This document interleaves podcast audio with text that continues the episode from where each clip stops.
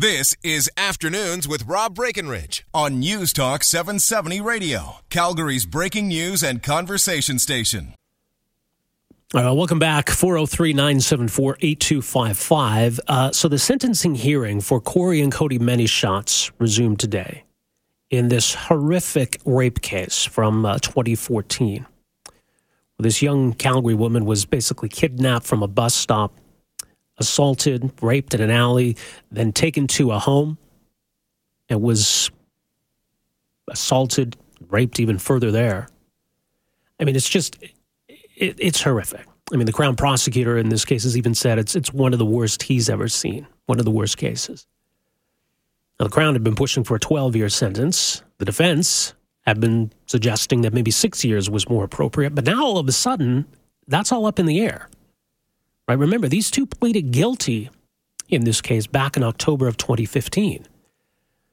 But now the prospect of a not criminally responsible finding has been raised because today in court we learned about the results of some testing that has found that these two brothers have FASD, fetal alcohol syndrome. So, what does that all mean? Uh, joining us for the latest, someone who's been covering this case right from the get go, Nancy Hicks, court reporter uh, with Global News. Nancy, thanks for joining us here this afternoon. Thanks so much for having me. All right. Well, this is an interesting case because they've been convicted in this crime, but now are we going to go through a conversation around whether they are not criminally responsible? Yeah, and it, I mean, they pleaded guilty uh, in October of 2015, so we're well into the uh, sentencing phase. The sentencing submissions have already been uh, made partially by defense, and uh, the Crown has already made their submissions as well. But defense said that they just didn't realize at the time that uh, fetal alcohol spectrum disorder was possibly an issue in this case, and that's what's happened now. At the last uh, court appearance, it was ordered that they be sent for genetic testing that could confirm if they had FASD. And so, in that time period between the last uh, court appearance and now, uh, it has been confirmed that both Corey and Cody Many Shots uh, have fetal alcohol spectrum disorder, FASD. And so, uh, the next step uh, is they've been ordered to undergo a further psychiatric assessment at the Southern Alberta Forensic Psychiatry Center. Uh, and it's a specific assessment to determine if they are not criminally responsible. So that's changed the course of the sentencing uh, hearing right now, and and depending on what happens, uh, they will have to look at potentially having a hearing to determine if, in fact, they would be found not criminally responsible in this case. So it's it's become uh, a lot more complicated. And uh, you know, court heard today that the mother of the Many Shots brothers was heavily intoxicated throughout both of the pre- pregnancies. Okay, so this is this is significant. So this could potentially then undo those those guilty plays. Uh, yeah, it sounds it, it, sounds like it's going to be a little bit uh, complicated. I don't think anyone is denying what happened. You know, uh, his defense lawyer uh, Alan Hepner spoke to us today. I think that they're admitting the facts in this case. What is going to be at play is are they criminally responsible for their actions? Um, you know, Hepner said today uh, in court that he believes that these uh, the Many Shots brothers have fallen through the cracks of life, and he said because of their FASD that they have uh, some serious issues with communication. You know, um, their speech, their ability to communicate. Um, so he says that it will come down to their moral blameworthiness, and uh, so that could impact whether they're sent to you know, a prison or maybe they're sent to a psychiatric facility. So uh, a lot will depend on what happens in these reports. And after these reports, uh, it will then be determined if they would have to have a hearing to determine the next steps as right. well. Because initially, I think uh, Mr. Hepner, the defense attorney, was was introducing the prospect of FASD as maybe a mitigating factor in terms of determining his sentence. The Crown had been pushing for 12 years. Uh, he was looking for much less than that. Was that was that originally his his argument that that was a, a mitigating factor? Originally it had been brought up that FASD was was potentially an issue at the pre-sentencing reports, and I, it's my understanding also in the Gladue reports that took place. But I, I don't think anyone at court, including the lawyers or the crown or the judge, they really know the extent uh, of the FASD until they got these genetic testing reports back. And now they will need to have the psychiatrist determine what impact that, that would have on did they know what they were doing uh, at the time. Right, because uh, the presence of FASD is not necessarily enough to to warrant an automatic finding of not criminally responsible in any given case. There are a lot of specific circumstances that, that need to come into play in each case, right? Yeah, and it, Alan Hepner is saying, uh, you know, both of them have a very severe cases. He's saying that this is a very, very severe. Um, the Crown told us today that there's two options that could be looked at. So after this happens, uh, would they be found not criminally responsible on account of a mental disorder? Um, or, you know, after these uh, psychiatric tests, they could come back and say that NCR is not an issue and then they would proceed to sentencing. The Crown has admitted that this is not going to impact what he's asking for uh, for a sentence, and he has said that this is one of the most horrific cases that he's ever um, he's ever been on.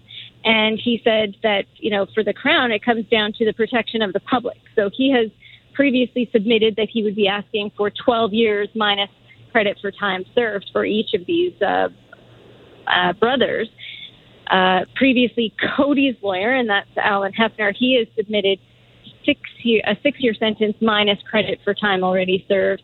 Uh, and then the uh, Corey's lawyer has said that time served plus two years. So um, they've already made these submissions, but all of that could very well be out the window depending on what these psychiatric tests say. Um, and Alan Hepner had also commented today that maybe it's not going to be appropriate for them to go to a prison setting. Maybe it is that they need to go to a psychiatric facility. Well, and I mean, yeah, the big concern is, though, obviously, that, that the argument here seems to be that they do pose a threat as a result of this condition. So certainly public safety is going to have to be paramount in whatever decision is, is undertaken here. So I guess we'll we'll learn more by the end of the month, is what we, we're hearing.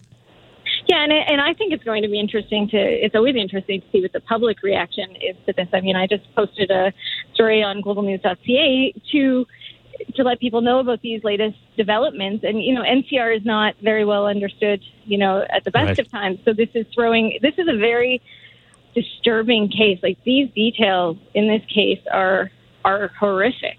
Like I don't I don't know how how else you can say it. So of course there's a huge concern about public safety and what this could mean for any kind of sentencing. Yeah, indeed. All right. Well, Nancy, thanks so much for the update here. Appreciate this. Thanks. All right, there you go. Nancy Hicks, crime reporter with Global News, globalnews.ca. So she's been following this. Uh, so that is indeed a, a, concerning twist in this story.